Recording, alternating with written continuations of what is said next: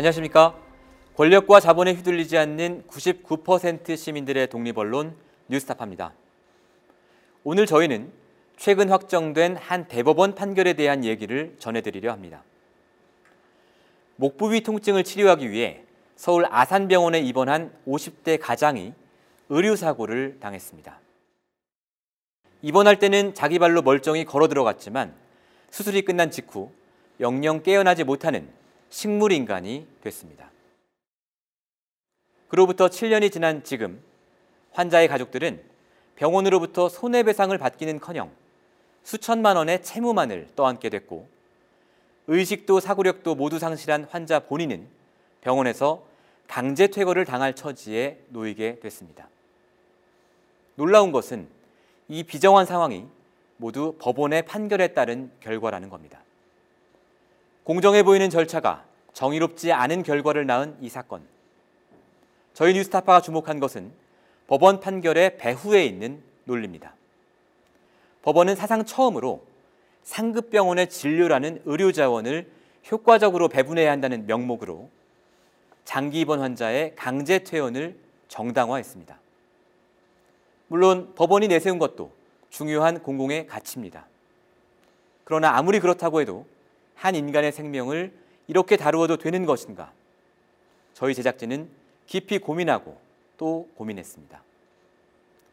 홍우람 기자와 강현석 기자가 취재한 내용을 먼저 보시고 이야기를 더 이어가겠습니다. 때론 공정한 절차가 잔혹한 결과를 남긴다. 그렇게 비극은 예고 없이 찾아왔다. 제 기억으로는 토요일 점심 장사가 되게 안 됐어요. 그래서 그냥 엄마한테 제가 전화를 했죠. 그때 상황이 처졌었던 거예요. 점심 때쯤, 점심 시간에. 7년 전 겨울 한 가장에 입원과 수술이 있었다. 제가 왜 그러냐 하고 계속 전화를 했는데 막 당황해 하시고 좀 무서워 하시길래 아, 좀 이거는 어, 좀 심각한 상황이구나 해서 제가 서울로 올라가니까 뭐 이미 뭐 뇌 손상이 벌써 진행된 상태고 이미 그 의사들은 그거만 봐도 이게 경미한지 심각한지 알잖아요. 가족들의 시간은 여전히 그날에 멈춰 있다. 그 사고가 일어났고 네네. 음, 시간이 많이 지났어요. 7년이 지났어요. 구속만 했지만 네. 어떠세요? 의료 과실이 아직 있다고 생각을 하세요?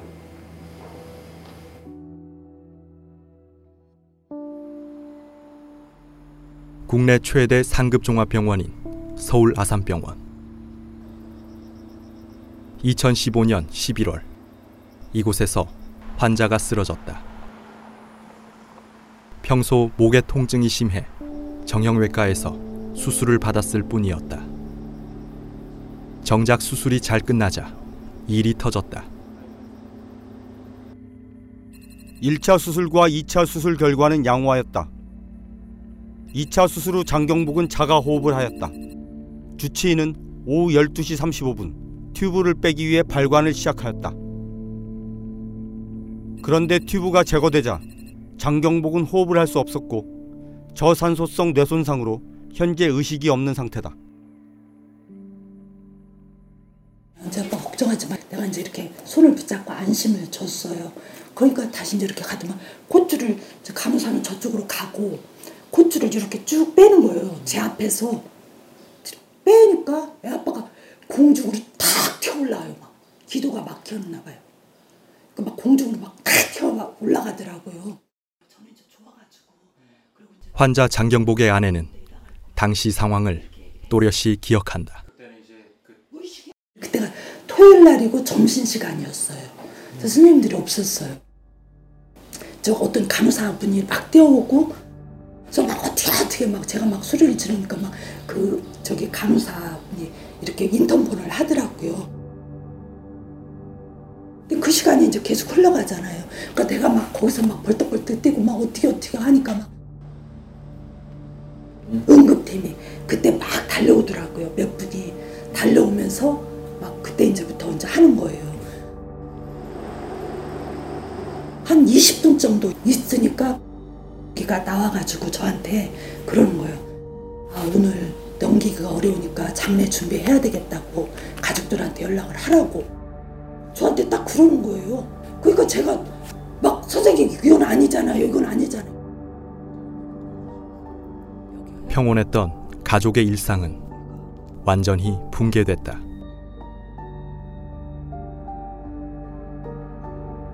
환자 장경복은 다행히 살아남았지만 7년째 의식이 없는 식물인간 상태다. 2015년도 그거 여기가 있더라고 그게 수술하기 전에 말씀하시는 거죠? 수수에 여기가 2015년도 여기 음.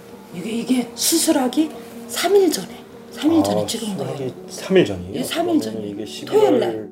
그 이게 이렇게 멀쩡했다니까요. 가- 아무 뭐 뭐 뭐 아픈데도 그게 없었고 이- 이런 이런 모습이었어요. 다 죽어 있다가니도 그래 죽기 아니면 살기다. 그 당신네들 해볼 테면 해봐라 막 막 그렇게 뭐 오기가 나더라고요. 어? 그 우리 남편 걸어서 들어왔는데 당신네들이 그렇게 만들었으니까 책임져라. 제가 막 그랬거든요. 병원의 책임을 묻기 위한 소송이 시작됐다. 지난 한 법정 공방이 이어졌다. 소송의 쟁점은 환자 장경복을 식물 인간으로 만든 책임이 병원에 있는지였다. 전공의가 어쨌거나 본인이 이제 이 기관지 튜브를 그 환자한테는 생명줄인데 그거를 이제 뽑았죠. 뽑았고 그 직후에 이제 예, 사고가 발생했지만 본인도 당황했는지 필요한 응급 처치를 제대로 못했어요. 병원은 인정하지 않았다. 발관 직전엔 예견할 수 없었던 기도 폐색이 발관 직후에 불가항력적으로 발생하였고 응급조치를 시행하는데 의료상의 소홀함이 있었다거나 잘못된 시술 방식을 시행하였던 때문이 아닙니다. 2019년 법원의 판결이 나왔다. 1심 결과는 원고 일부 승소. 형식적으론 환자 장경복이 이긴 소송이었다. 그러나 내용적으론 패소와 다름없는 완벽한 패배였다. 의료 과실이 인정되지 않았다. 주치의였던 전공의가 기관지 튜브를 제거하자 호흡 곤란이 발생한 과정. 그리고 이어진 응급 조치에 아무 문제가 없었다는 것이다. 나아가 법원은 적절한 응급 조치를 통해 사망할 가능성이 높던 환자가 생존한 것으로 해석할 수 있다고 판단했다. 가족들로선 납득하기 힘든 판결이었다. 가래가 나와서 호흡 부전이 생길 수 있는 그 위험성을 고려해서 또 더 나아가서 좀 더 들어가 보면 이 환자는 또 목이 두텁고 비만이라서 어, 어려운 기도, 기관 삽관이 실패하기 쉬운 환자이기 때문에 더더욱 그런 점을 고려했다면 그 경험이 부족한 의사 한 명만 내보낼 게 아니라 좀 경험이 많은 의사가 뒤에서 백업하고 있는 가운데서 발간을 하고 좀 응급처치를 했다면 어땠을까? 중앙방역대책본부는 오늘 0시 기준 코로나19 신규 확진자가 5,266명이라고 발표했습니다. 코로나19가 다시 확산 국면에 접어들던 지난해 12월. 사고 발생 6년이 지나서야 2심 판결이 나왔다. 이번에도 의료 과실은 인정되지 않았다.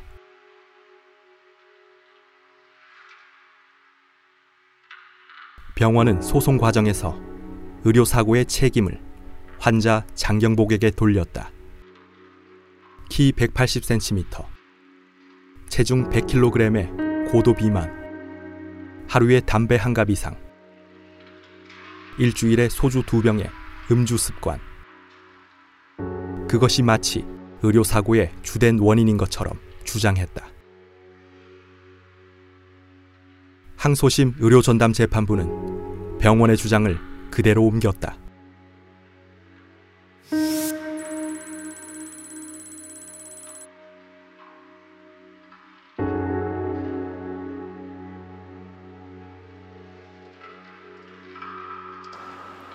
환자가 불리해질수록 병원의 태도는 더 날카로워졌다. 항소심에 이르자 병원은 환자 가족들에 대한 맞소송에 착수했다. 지난 5년 넘게 청구하지 않았던 진료비 1억 3천만 원과 매달 300만 원가량 꼬박 5년을 지급해온 간병비 2억 원을 받아내기로 한 것이다. 그러나 병원은 자신들이 준 간병비를 환자에게 돌려받지 못한다는 판결이 나오자 간병비 지급을 중단해버린다. 저희가 간병비를 네. 매월 저희가 어쨌든 우리 배우자님께 보내드리고 있잖아요. 예, 예. 근데 아시겠지만 대납 개념으로 생각을 했기 때문에 지금까지 계속 보내드린 건데 아니 아직 이게 재판이 끝나지 않았잖아요. 네. 선생님 원래 저희가 이 간병비를 요구한 것도 아니고 병원에서 먼저 이거를 해주신다고 하신 거예요. 다 이렇게 해줄 테니까 어 환자에만 신경 써라. 그래서 그 부분을 제가 정확하게 말씀드리자면요. 그때 의사 어떤 전달이나 이런 게 잘못됐다고 전달이 잘못됐다는 건 말이 안 되잖아요. 사람 아니, 그래서 그래서 말씀드리자면 지금 2억 가까이 나오는 간병비를 수년 동안 저희가 다 부담을 하게 되는 꼴이 됐잖아요. 거기에 대해서는 법리적으로 다퉜을 때 저희가 반환을 못 받는다고 하더라도 지금부터라도 저희가 부담할 이유는 없습니다.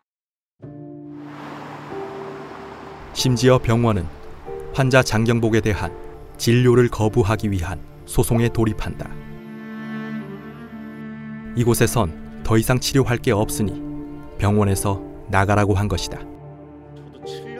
바로 병실 퇴거 청구 소송이다.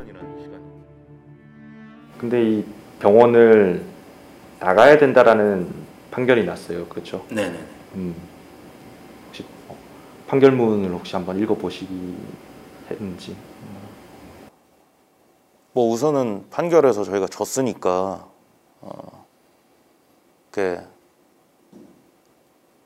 병원에서 말도 못하고 움직이지도 못하는 환자를 지금 내보내려고 하는데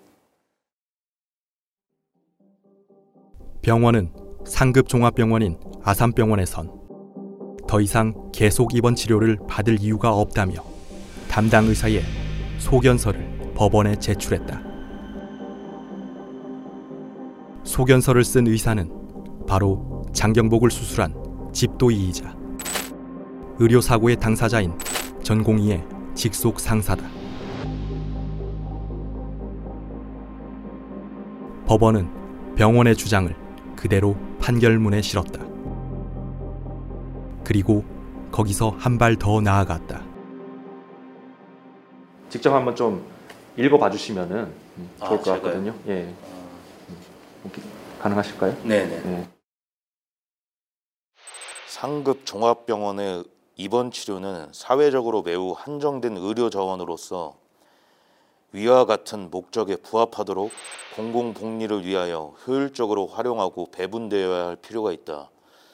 이러한 측면에서 볼 때 피고의 퇴원 요구에도 불구하고 원고 장경복이 퇴원하지 않음으로써 피고로서는 피고 병원과 같은 상급 종합병원에서만 치료할 수 있는 중증 급성기 환자들을 입원시켜 치료하는데 그만큼 지장을 입을 것으로 보인다.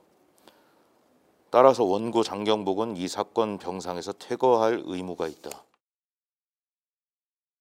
읽어봤는데 되게 저희 쪽에서는 가슴이 아픈 일이고 이거를 그러니까 이, 아,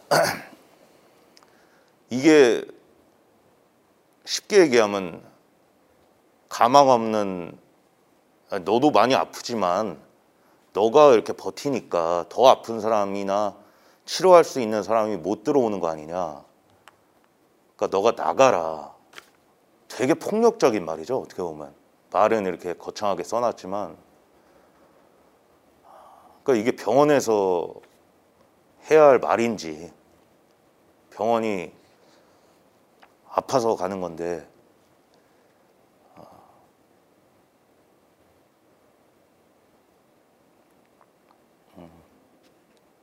이게 좀 다시 읽어보니까 좀 국내 최대 상급 종합병원인 아산병원의 병상 수는 2,715개. 환자 장경복은 2인실에서 연명 치료를 받고 있다. 의식을 잃은 사이 그는 병실을 차지하고 공공복리를 침해하는 사람이 돼버렸다. 그는 급성 중증 환자를 돌보는 중환자실도 아닌 일반 병실에 좀 더 오래 입원했을 뿐이다. 조금 이례적이긴 하네요. 중환자실이면 뺄 필요가 있죠. 그렇죠? 왜냐하면 예. 병상이 굉장히 제한적이고 또 코로나 국면에서 문제가 될 수 있으니까. 근데 그게 아니라 일반 병실에 있는데 빼라는 거는 네. 어쨌든 2인실이든 뭐 다인실이든 상관없이 그거는 좀 논란의 여지는 있을 것 같아요. 지금 아산병원 같은 사건은 1심에서는 반소 청구를 안 했더라고요. 근데 1심에서 이제 위자료만 인정이 되고 항소심이 되니까 아산병원에서 이제 자기네들 승기를 잡았다 생각하고 반소로 이제 병원비하고 퇴거해달라 이렇게 제기한 거죠. 환자 장경복처럼 병원과 소송을 벌인 여러 환자가 병실을 떠나라는 퇴거 청구 소송을 당했다. 어떤 이는 소송이 끝나기도 전에 세상을 떠났다. 그들은 사는 곳도 나이도 성별도 치료 결과도 각기 달랐지만 병원 의료진의 의료 과실을 주장하다 퇴원을 강요받았다. 청주에서도 그랬다. 그 청주 사건은 어땠냐면요. 원래 그 전에 소송에서 의료 과실이 인정됐거든요. 그 사건은. 네네. 근데 이제 끝나고 나서 병원에서 이제 퇴거 청구를 몇 개월 만에 들어온 사건인데요. 병원에서는 이제 중환자실에서 퇴거하고 병원에서 아예 나가라 이 주장을 했고 저희 입장에서는 나갈 수 없다. 그리고 예비적으로 나간다면 일반 병실로 빼겠다. 충북대병원 일반 병실로 빼겠다. 이 주장을 했어요. 이렇게 했는데 병원은 병원 그러니까 그때 원고 입장에서는 아, 그것도 못 받아들이겠다. 무조건 나가라 했거든. 건물 밖으로. 당시 충북대 병원은 환자가 상급 종합병원에 계속 입원할 필요가 없다며 아산병원과 비슷한 주장을 했지만 반대로 환자가 승소했다. 병원의 진료 거부 행위는 의료법상 엄격히 제한되어 있다. 의료법 제15조는 의료인 또는 의료기관 개설자는 진료나 조산 요청을 받으며 정당한 사유 없이 거부하지 못한다고 규정하고 있다.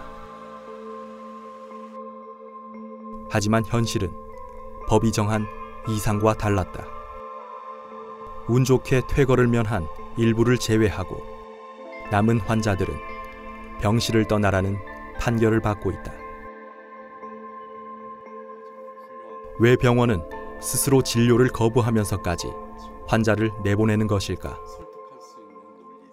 그게 이제 그 관리적인 목적, 뭐 경영적인 목적, 뭐 경제적인 목적 다 있지만은 그러니까 새로운 환자를 받아들이고 지금 의료 분쟁 중인 환자를 내보내면 이게 더 이윤 창출이 된다라는 거죠.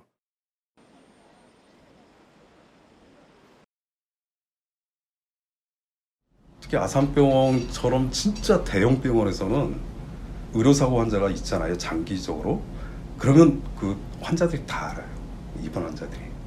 굉장히 동요합니다. 동요하고 심정적으로 지지를 보내요. 다 욕한다고요. 그 다음에 이제 세 번째가 이 구성원들이 이제 힘들어해요. 그러니까 의료인들, 그러니까 사고하고 관련된 뭐 주치, 예, 간호사, 뭐 의료인들이 거기 근처로 얼씬을 안 합니다. 그리고 그냥 그 가족들이 병원에서 같이 마주친다라는 것 자체가 이 의료인들은 엄청난 스트레스예요. 장경복이 퇴원해야 한다고 소견서를 썼던 주치의는 회진을 돌 때도 장경복에게는 오지 않는다. 제가 알기로 한 5년 넘게는 한 번도 여기 쳐다도 안 봤어요. 한 번도 오질 않아서 그 사건 이후로 회진이 전혀 없었고 지금 환자나 보호자, 이 가족들은 이 사람이 지금 죽느냐 사느냐의 상황에서 이 병원 아니면은 갈 데도 없어요. 받아주지도 않아요.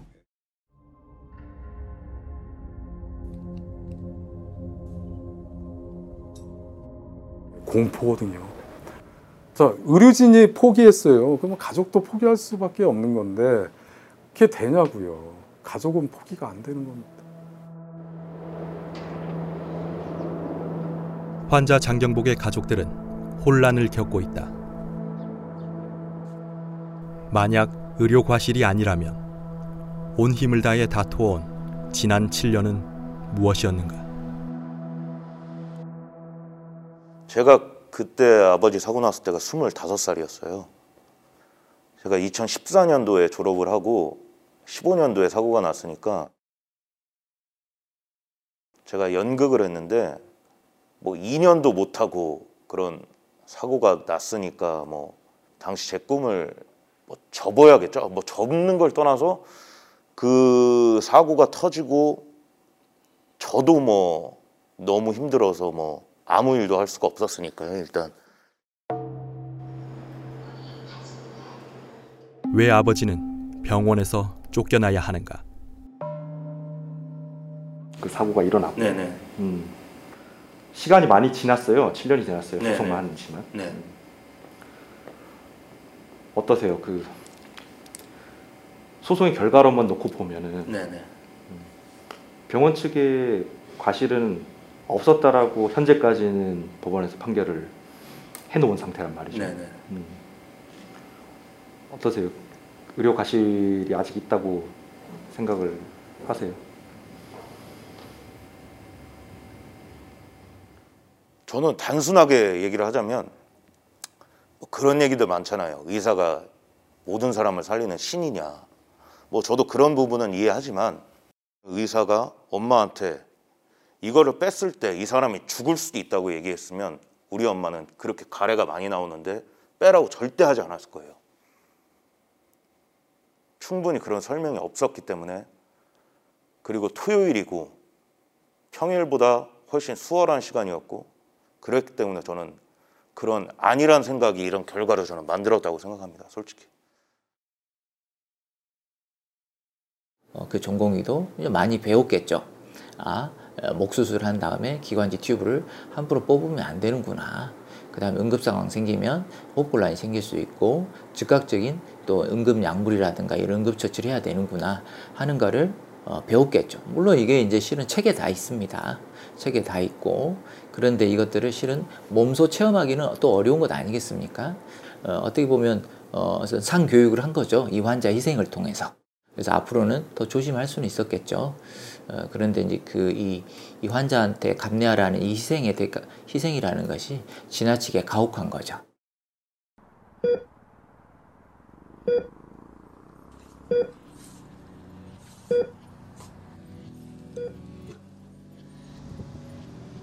지난 4월 대법원에 최종 판결이 나왔다. 의료 과실은 끝내 인정되지 않았다.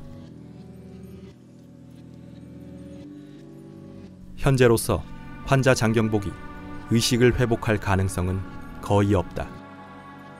지난 7년의 소송은 환자가 병실을 떠나야 하는 것으로 결론 났다.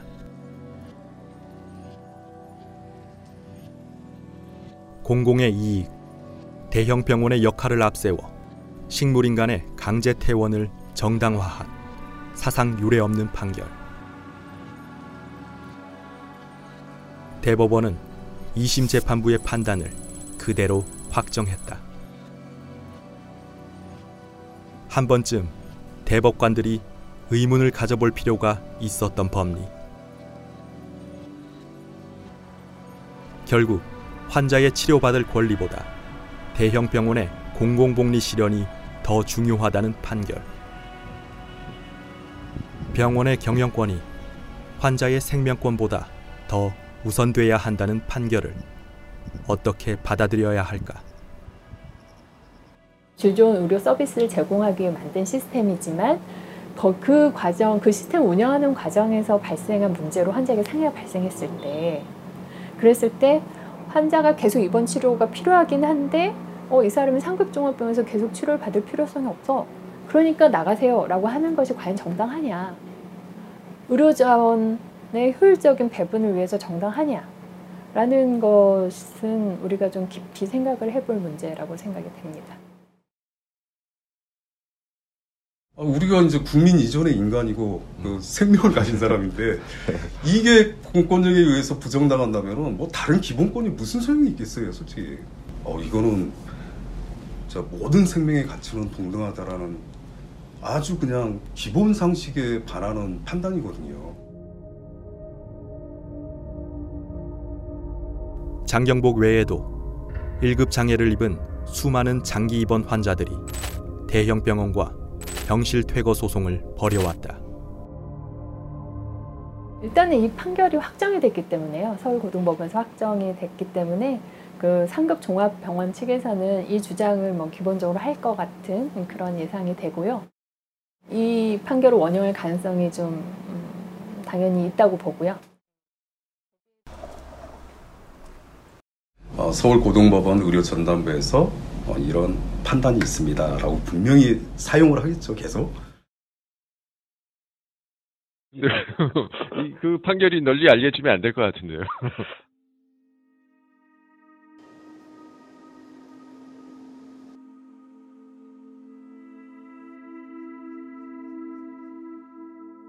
아, 예, 안녕하세요. 저 서울 아산병원입니다. 예. 예, 그, 이번 주 안으로 좀 뵀으면 하는데 그 말씀도 주셨고 해서 오늘 오실 수 있으시죠?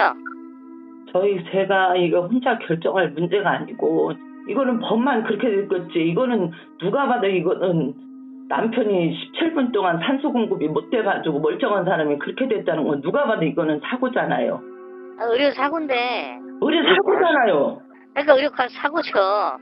예기치 못한 환자분한테 신체적 손해가 갔으니까 사고죠. 근데 여기 사고가 의료 과실에 의한 것이냐는 별개의 문제인 거죠. 그렇게 따지고 그러면 저도 더 이상 전화 드릴 필요도 없고요. 저희는 뭐 강제 집행이든지 뭐든 간에 그냥 저희 그냥 하는 대로 절차를 할 수밖에 할 거예요? 앉아 그것부터 해서 아이 그 저희는 비용적인 측면도 다 받아야죠. 그래서 뭐 집이든 부동산이든 동산이든 다 저 저희 저 해가지고요. 감유 들어갈 수밖에 없어요. 네, 어쨌든 선생님. 아니, 근데 그걸 아셔야 돼요. 제가 한 마디만 말씀드릴게요. 그거를 좀 아셔야 돼요. 소송을 먼저 제기하신 쪽이 환자분이시잖아요. 우리 사회 공공복리 실현의 장애물. 퇴거에 불응한 그의 머리맡에 법원은 강제 집행 예고문을 붙였다. 환자 본인은 식물인간이 되어서 제대로 된 자신의 의사를 표시할 수가 없는 상태죠. 하지만 내심의 의사는 만약에 환자가 잠깐 깨어나서 이 입원 대해서 지금 다투고 있다고 한다면 병원 측에다가 뭐라고 할 것인지 나는 이 병원에서 계속 입원 치료를 받고 싶다. 아니면 나는 요양병원으로 가서 좋겠다. 라는 부분에 대한 우리가 좀 고려를 심도 깊게 해볼 필요가 있지 않느냐. 환자 본인의 진정한 의사는 무엇일까?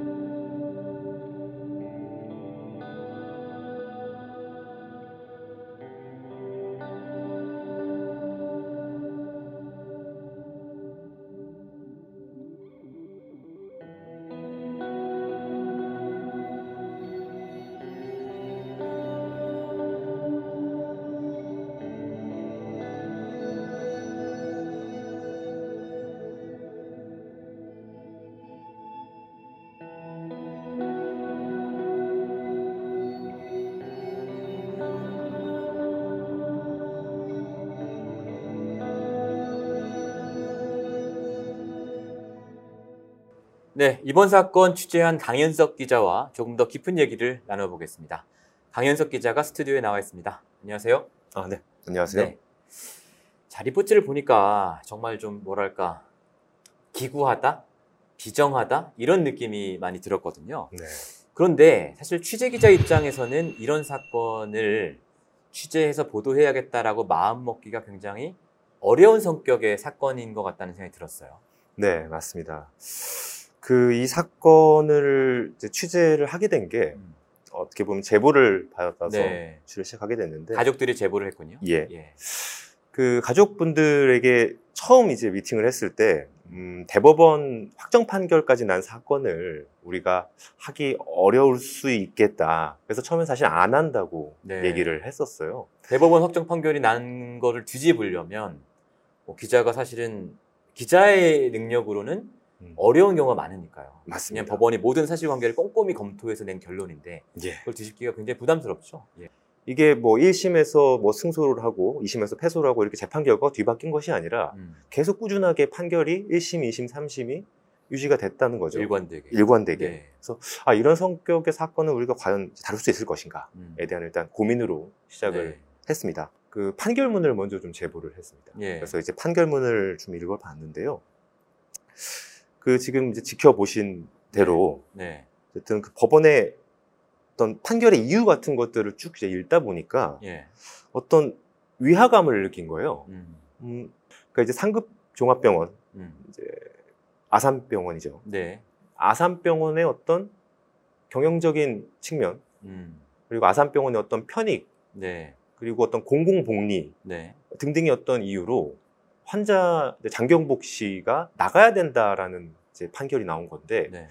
아니 그 환자 한 사람을 내보내기 위해서 그것도 그냥 환자도 아니고 이분이 이제 이 병원에서 진료를 받다가 음. 의료 사고를 당해서 어떻게 보면 이제 장기 입원 중인 네. 식물인간인데 네. 이 식물인간 한 사람을 내보내기 위해서 어떤 공공 복리까지 동원을 해서 음. 이 환자를 내보내는 것이 과연 이게 맞는 판결인가에 네. 대한 의문이 들었고요. 예. 그래서 이 의문을 이제 홍우람 기자와 함께 이번에 이제 좀 나. 예, 네. 홍우람 기자와 함께 이제 좀 얘기를 하다가 아 이거를 그냥 우리가 음. 그냥 취재를 안 하겠다라고 하기에는 좀 어렵지 않을까라고 해서 그때부터 이제 좀 예. 어, 사건과 관련된 여러 가지 뭐 의료 관련 논문이라던가 음. 혹은 뭐 다른 판결이라던가 이런 걸 찾아보기 시작한 거죠. 이제 환자나 가족으로서는 당연히 이제 저희가 환자나 가족의 입장에서 이입해서 이 비- 보도를 보면 정말 너무 이건 억울하고 받아들이기 힘든 상황이에요. 하지만 또 병원 입장도 우리가 생각을 해보면 병원도 나름대로 최선을 다한 거 아니냐. 왜냐하면 이제 의료사고가 발생한 뒤에 7년 동안 어쨌든 병원에서 이 환자를 계속 치료를 하고 있는 거잖아요. 이런 부분은 어떻게 보십니까? 이번 사건에서 특이하다고 할 수 있는 것은 네. 그러니까 어쨌든 여태- 여태까지 진료를 7년 동안 해왔는데 이게 결국에는 퇴원을 하라고 한 그렇죠. 것이기 때문에 예. 법원 판결까지 끌어들여서 네. 병실 퇴거 청구 소송입니다. 예. 예. 네. 병실 퇴거 청구 소송을 걸은 것이기 때문에 이런 경우에는 사실상 진료를 포기하는 것과 마찬가지 효과가 음. 나온다는 거죠. 그래서 이게 어쨌든 이제 의료법이라든지 여러 네. 가지 이제 것들과 충돌하게 되는데 네. 그 결론적으로는 지금 이 환자 입장에서 봤을 때는 음. 네. 환자가 개인이 뭔가 잘못을 저질렀거나 네. 입원해 있으면서 뭔가 뭐 다른 환자들이 치료를 못 받게 방해를 했다거나 예. 혹은 이런 부분들이 없습니다. 그래서 보셨다시피 이 환자는 잘못한 게 없고 음. 환자 가족들도 잘못한 게 없습니다. 근데 이 환자나 환자 가족들이 감내해야 되는 이제 고통이 너무 네. 큰 거죠. 네. 그래서 여기에 대해서 병원과 이제 계속 좀 얘기를 진행을 좀 해보고도 싶었는데 네. 또 병원 입장도 나름대로 우린 최선을 다했다라고 해서 정말 어느 한쪽 편을 들기가 굉장히 이제 어려운 상황인데 문제는 이런 상황에서 이제 법원이 판결을 내리게 되는데 이 판결 자체가 어느 한쪽 선을 들어주기 어려운 상황에서 어떤 병원의 일방적인 주장을 다 인용해서 네. 판결을 내게 된 거죠. 그래서 그 네. 판결에 대해서 아 이런 판결이 과연 용인될 수 있는 것인가에 대한 이제 의문을 음. 갖게 된 것이죠. 그러니까 이제 우리나라의 의료 체계에서 각급 병원들 1차, 2차, 3차 의료기관이 있는데 담당해야 할 역할들이 있단 말이에요. 그 담당해야 할 역할대로 원활하게 잘 돌아가는 것이 전체 사회의 어떤 의료 편익을 증진시키는 데 도움이 되는 것이죠. 네. 그런 어떤 면을 법원은 본 것이고 네. 따라서 이 장경복 씨라는 환자가 그간의 경우에 어쨌든 이 3차 의료기관 의 병상을 너무나 오래 차지하고 있는 것. 네. 이것은 문제가 아니냐. 그건 우리의 어떤 그 의료 체계가 지향하는 바와 맞지 않다. 이렇게 해서 이제 병원이 제기한 퇴거 청구 소송을 받아준 거잖아요. 맞습니다. 그런데 환자나 환자 가족 입장에서는 우리는 병원에 목 통증을 치료하러 입원했고 수술을 받았는데 갑자기 사람이 식물인간이 되어버렸고 그런 상황에서 병원에서 계속 치료를 받아왔는데 갑자기 나가라고 한다. 너무 비인간적인 얘기죠. 사실. 맞습니다. 그래서 가치와 네. 가치를 이제 충돌하는 네. 것인데요. 네. 이게 그 환자 입장에서 조금 더 얘기를 한번 해보겠습니다. 그러니까 의료 전달 체계, 그러니까 어떻게 보면은 상급 종합병원이라든지 3차 보통 의료기관이라고 많이 알고 계시는 네. 이런 의료기관의 이제 역할이 분명히 있습니다. 음. 근데 이 역할이라는 것은 이 환자가 이 병원한테 부여한 것이 아니라 네. 사실은 우리 의료 전체 시스템의 어떤 편의를 위해서 음. 이걸 효율적으로 운영하기 위해서 이런 시스템을 만들어 놓은 거란 말이죠. 네. 이거는 사실은 정부 그리고 병원 간의 문제인 거예요. 음. 정부가 우리 의료 시스템을 어떻게 운영해야 대한 문제인데 이거를 이제 개인 시민의 입장에서 봤을 때는 시민 입장에서 봤을 때는 정부와 이 대형 병원 간의 이런 뭐 의료 시스템을 잘 만들기 위한 구축하기 위한 그런 협약이나 이런 것들이 도대체 무슨 의미가 있냐는 거예요. 이 사람은 음. 지금 생명을 잃을 수도 있는 상황에 처해 있는데 그래서 그런 의료 시스템이 아무리 잘 만들어진다고 하더라도 네. 개인의 생명권이 침해된다? 예. 도저히 이거는 받을 수가 없는 거고 네. 그래서 이런 측면에서는 볼 수 있지 않느냐라는 것이 이제 그동안 이제 뭐 여러 네. 재판부들도 고민을 좀 해왔던 것 같은데 예. 어쨌든 이번에 그런 판결이 네. 좀 나왔다. 저희가 어느 한 방향이 옳다 그르다를 얘기하는 게 아니라 음. 이것은 충분히 사회적으로 좀 논의를 해볼 만한 여지가 있는 사건 아니겠느냐 이런 맞습니다. 차원에서 이번에 이 보도를 하게 된 거예요.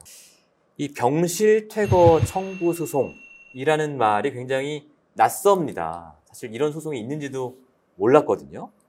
근데 이 장경복 씨 외에 다른 병원이나 환자들도 종종 이런 소송을 당합니까? 이 병원이 장기 입원 환자들한테 퇴거 청구 소송을 네. 제기한다라는 것은 저희 것도 이번에 처음 사실 알게 된. 예, 저도 처음 알았습니다. 예. 근데 흔한 일은 아니고요. 예. 어, 저희가 그래서 이 법원 판결이 얼마나 나왔는지 네. 한번 이제 취재를 해봤는데 네. 어, 근 한 20년 동안 네. 19건이 나왔으니까 1년에 한 건 정도네요. 네, 1년에 한 건 정도로 굉장히 예. 드물게 예. 발생하는 것이고요. 네. 그래서 어, 왜 그러면은 퇴거 청구 소송이라는 예. 것이 잘 없을까라고 네. 보면은 이 장기 입원 환자들이 일단 많이 없고 예. 그러니까 퇴거 청구 소송을 하려면 이 환자가 입원을 해 있어야 되는 거잖아요. 네. 근데 그렇게 입원해 있는 오래 입원해 있는 환자가 없는 그렇죠. 근데 이제 상식적으로 생각을 해보면 보통 이제 치료를 받고 뭐 수술하거나 치료를 받고 나서 병원에서 퇴원을 하세요 하면 퇴원을 하잖아요. 보통 사람들은. 맞습니다.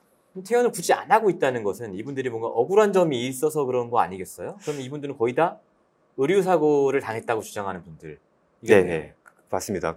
어쨌든 의료 사고를 당한 환자들이 거의 대부분이에요. 네. 퇴거 소송까지 만약에 네. 진행을 한다면 그러니까 네. 이 환자들은 그런 의료 사고를 이제 주장을 하면서 음. 그 병원에 있을 수밖에 없는 거죠. 음. 왜냐하면 이제 그 병원을 나오게 되면 네. 그 상황에 대해서 아무도 책임져 줄 사람이 없는 그렇죠. 거예요. 병원 입장에서는 이제 끝나버린 일이 되어버리니까. 맞습니다. 예. 그리고 의료 사고를 주장하는 입장에서 환자나 환자 가족들이 어 사실 일반인들이 어떤 전문적인 의, 의료 지식이나 의학적인 소견을 가질 수가 없잖아요. 네. 그럼 그 병원에서 멀어지게 되면 멀어질수록 그런 의료 사고를 음. 입증하게 되거나 이런 과정들이 점점 힘들어지게 되는 음. 상황이 그런 거거든요. 아까 그 영상에서 의료 사건 전문 변호사들 얘기를 하는 거 보니까 병원이 이제 이런 환자들을 내보내고 싶어 하는 이유, 네, 이게 또 여러 가지로 우리가 생각해 볼 수 있더라고요. 맞습니다. 어떤 것들이 있습니까? 그 주된 이제 예. 원인으로 꼽히는 것은 이제 경영적인 음. 측면이 분명히 좀 있습니다. 예. 장기 입원 환자들이 계속 네. 입원을 하게 되면 그 정부에서 어떤 입원 환자들에 대해서 급여를 지원해 예. 주는 부분이 네. 있습니다. 근데 장기 입원 환자 같은 경우에는 그런 급여 지원을 끊게 돼요. 아, 그래요? 예, 요거는 이제 보도에서 다루진 않았습니다만 네, 네, 네. 병원에서 이제 그 그 왜이 이 환자가 장기 입원해 있는지를 소명을 해야 됩니다 네, 정부에. 네, 네, 네, 근데 그러면 소명할 게 하나밖에 없는 거예요. 네. 의료 사고가 의료 있었습니다. 사고. 아. 이거를 병원 입장에서 어떻게 인정을 할 수 있겠어요? 네. 인정을 못 하니까 네. 이 환자는 이제 급여가 당연히 삭감이 되고 음. 아무 이제 정부 지원도 없는 상태에서 음. 계속 이제 병원에 입원했으면 손실이 발생하는 음. 것이고요. 경영상의 이유가 경영상의 그렇고. 이유가 첫 네. 번째고 네. 그리고 이제 두 번째 같은 경우에는 어떤 병원의 대외적인 이미지, 이미지? 예. 그리고 어떤 시민인도 이런 예. 부분들에서 굉장히 어떤 평판에 그렇죠. 해가 될 수 있는 존재가 되는 겁니다. 이 환자가 소문이 다 나겠죠. 또 환자들 사이에서. 그렇죠. 예. 환자나 환자 가족들 사이에서 소문이 나고 몇 병동에 입원해 있는 그분이 네. 사실은 의료 사고 때문에 저러고 있는 거래. 뭐, 뭐 이런 얘기들이 돌지 않겠습니까? 네. 그러면 그렇게 되면은 새로 만약에 뭔가 이 병원에서 수술을 고민하고 있거나 네. 수술이 예정돼 있거나 네. 치료가 예정돼 있는 환자들 동요하겠죠. 가족들도 동요를 하게 되는 거예요. 예. 이건희 전 삼성전자 회장 같은 경우에도 굉장히 이제 그 식물인간 상태로 오랫동안 입원을 했지 않습니까? VIP 맞습니다. 병동에. 그런 경우에는 근데 퇴거 청구 소송을 했다는 얘기는 못 들어봤는데요. 예. 예, 어 굉장히 공교롭게도 예. 그 이건희 회장 이제 뭐 고인이 되셨지만 예. 이건희 회장이 2014년부터 2020년까지 6년 넘게 입원을 해 있었단 말이에요. 음. 네. 근데 장경복 씨 같은 경우에도 지금 뭐 소송이 기간이 길어지면서. 예, 7년이 예. 됐고 예. 어떤 상태도 이게 일종의 이제 의학적인 식물인간 상태라고 예. 해서 의식이 없는 상태. 예. 근데 이제 이건희 회장 같은 경우에는 그렇게 장기 입원해 있음에도 불구하고 네. 뭐 병원에서 퇴거 청구 소송을 건다든지 네. 병원에서 뭐 나가야 된다라든지 네. 이런 얘기가 한 번도 나온 적이 없고 음. 그리고 뭐 병원 측에서도 그렇게 한 적이 없고 환자도 당연히 그 대형 네. 병원에 입원은 해 있었거든요. 더군다나 이건희 회장 같은 경우는 병원 측 병원에서 일어난 의료 사고와 전혀 무관하게 네. 자택에 있다가 이제 맞습니다. 실려간 거잖아요. 예. 어, 그럼에도 불구하고 그랬다는 예. 거죠. 그렇게 오래 입원했는데 누구도 거기에 대해서 이의를 제기하지 않는데 네. 근데 지금 법원 판결을 같이 보셨습니다만 네. 지금 법원 판결이 어떻게 나왔냐면 어떤 우리 사회 어떤 의료 시스템 네. 공공복리. 공공복리 네. 증진을 위해서 네. 장기 입원 환자는 그런 공공복리에 해가 된다라는 음. 한마디로 그런 논리입니다. 장애물이다. 예. 공공복리의 장애물. 음. 그렇다면 같은 논리로 이건희 회장도 그 병원에 6년 동안 장기 입원해 있으면서 네. 공공복리의 장애물이 된 거예요. 다른 환자의 진료 기회를 박탈한 네, 거죠. 박탈한 거니까. 예. 그만큼 이번에 법원에서 퇴거 청구 소송을 인용하면서 받아들이면서 내세운 논리가 네. 사실은 우리한테 여러 가지 의문을 자아낼 수밖에 없다는 설명을 하기 위해서 저희가 굳이 네. 이건희 회장 얘기를 꺼낸 겁니다. 맞습니다. 그래서 장기 입원 환자 어떤 한 명의 퇴원을 위해서 음. 공공복리까지 이제 어쨌든 네. 이유를 적시를 해서 이 네. 환자가 나가게끔 지금 유도하고 유- 아, 강제한 거죠. 이렇게 네. 강제를 하는데 네. 이제 이건희 회장뿐만이 아니라 네. 우리가 그 뉴스나 이런 네, 데서 네, 접하는 네. 많은 이제 재벌 회장님들 네. 또 어떤 권력자들 같은 경우에는 보통 3차 의료기관 상급병원의 병실을 굉장히 오랫동안 쓰고 있는 오랫동안. 경우가 많죠. 예. 네, 저희도 예전에 한번 보도한 적이 있습니다만 이제 한화 김승현 아, 회장 같은 김승현 회장도 뭐 예. 몇년 동안 있었죠. 입원해 예, 있었습니다. 예, 예. 근데 그 회장님에 대해서는 네. 퇴거 청구 소송을 건다는 얘기는 네. 없는 것이죠. 그러네요. 그러면 그동안 뭐 여러 소송이 있었습니다만 법원이 이런 공공복리라는 논리를 내세워서 퇴거 청구를 인용해 준 것, 그러니까 퇴거하라고 명령을 한 것은 이번에 처음이잖아요. 맞습니다. 그렇다면 이게 일종의 판례가 되어가지고 앞으로 비슷한 소송에 영향을 미치지 않을까요? 맞습니다. 이제 대법에서 심리불속행 기각으로 네. 해서 아예 판단을 제대로 하지 않고 네. 예, 이 판결을 확정했기 때문에 당연히 영향이 있을 음. 수밖에 없고요. 어떤 경우에는 환자가 실제로 퇴거해야 된다라는 판결이 나오기도 했고요. 네. 어떤 경우에는 어, 퇴거를 해서는 안 된다라는 음. 판결이 나오기도 했습니다. 근데 이때 기준이 뭐냐면 이 환자가 치료를 받아야 되느냐 받지 말아야 되느냐였습니다. 환자의 상태. 환자의 상태. 네. 이 환자가 입원 치료가 필요하냐. 네. 이 환자가 입원 치료가 필요하지 않느냐에 음. 대한 기준으로 판단을 했습니다. 그러니까 어떤 때는 이렇게 나오고 어떤 때는 저렇게 나왔는데 맞습니다. 그게 합리적인 것이죠. 네. 이 환자가 치료를 받아야 될까? 네. 어? 아, 치료를 굳이 안 받아도 될 것 같아. 네. 라고 하면 이제 퇴원을 할 수 있는 건데 이번 판결은 그런 거를 초월해서 음. 초월해서 공공복리 우리 어떤 의료 시스템에 대해서 언급을 하면서 네, 네, 네. 예, 마치 이제 환자를 장애물처럼 네. 공공물리신을 장애물처럼 만들었기 때문에 네. 이 판결이 대법원에서 확정이 된 판결이기 때문에 네. 그러면 이 판결들을 대형 병원들이 충분히 활용을 하겠죠. 활용할 가능성이 예. 높다라는 것이고요. 네. 지금 드런 소송을 통해 드러나지 않은 네. 그러니까 소송까지 가지 않고 음. 이제 조정이나 합의를 하게 되는 경우에도 이 그렇죠. 판결이 영향을 줄 수가 있는 겁니다. 어차피 소송 가봤자 이런 판결이 있었기 때문에 당신들이 이길 확률이 없어요. 네. 없어요. 이런 식으로 설득을 하겠죠. 맞습니다. 그래서 네. 그동안은 병원이 어떻게 보면은 이런 소송을 제기하는 것 자체도 병원도 그렇게까지 하고 싶지는 않겠죠. 음. 네, 부담이 있겠죠. 예. 근데 그동안은 그래서 어떤 조정, 합의 음. 이런 거를 통해서 원만하게 해결을 했다면 이런 대법원 판결이 나옴으로 인해서 네. 그리고 이런 퇴거 청구 소송을 제기하는 네. 거의 대부분의 당사자가 대형 병원이라고 말씀을 드렸잖아요. 네. 그래서 이 판결의 결국에는 수혜를 음. 입는 곳은 대형 병원이 될 수밖에 없다. 네.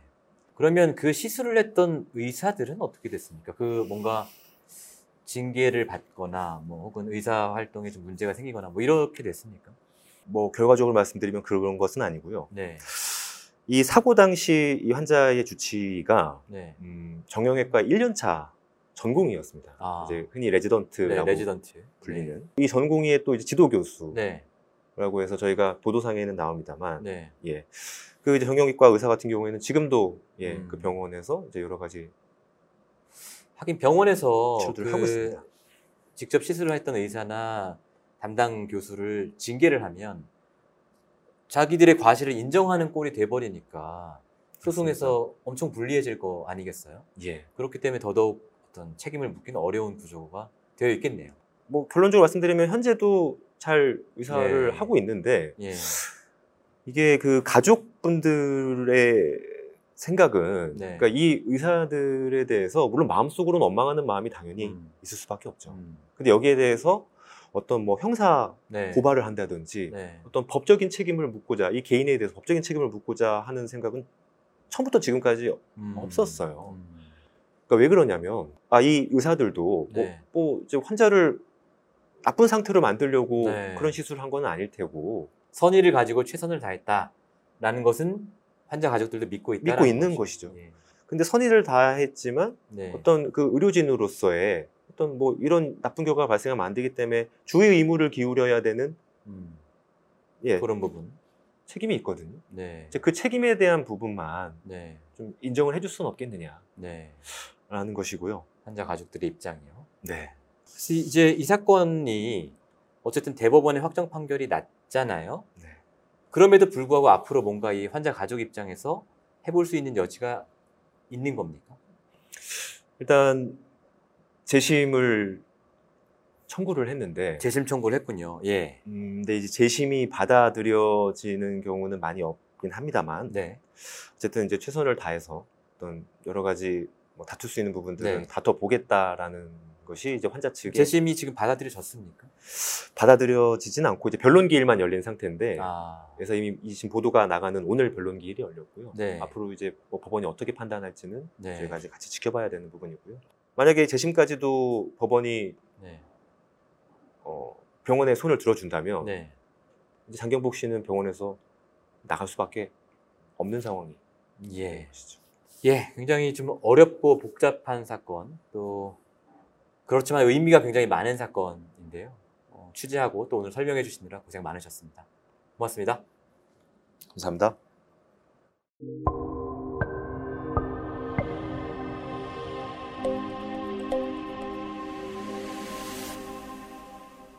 장경복 씨와 그 가족이 겪은 일은 보통 사람들이 평생 한 번 겪기도 힘든 아주 희귀한 일일 겁니다.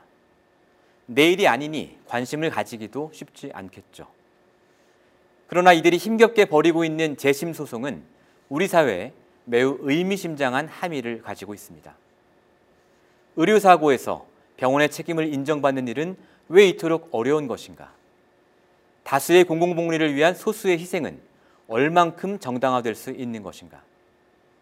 사람의 목숨은 재산과 사회적 지위에 따라 서로 다른 가치를 갖고 있는 것인가? 저희 뉴스타파는 이 사건이 앞으로 어떻게 마무리될지 지켜보고 계속 보도하겠습니다. 평범한 한 사람의 목숨이나 권리를 존중하지 않는 사회에서 산다는 것은 나와 내 가족 역시 언제든 존중받지 못할 위험을 감수하고 사는 것과 마찬가지이기 때문입니다. 주간 뉴스타파는 다음 주 목요일에 다시 돌아오겠습니다.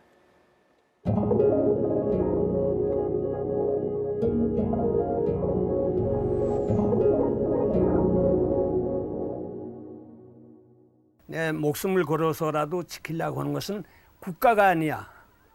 어, 분명히 소위 애국 이런 것이 아니야. 진실이야.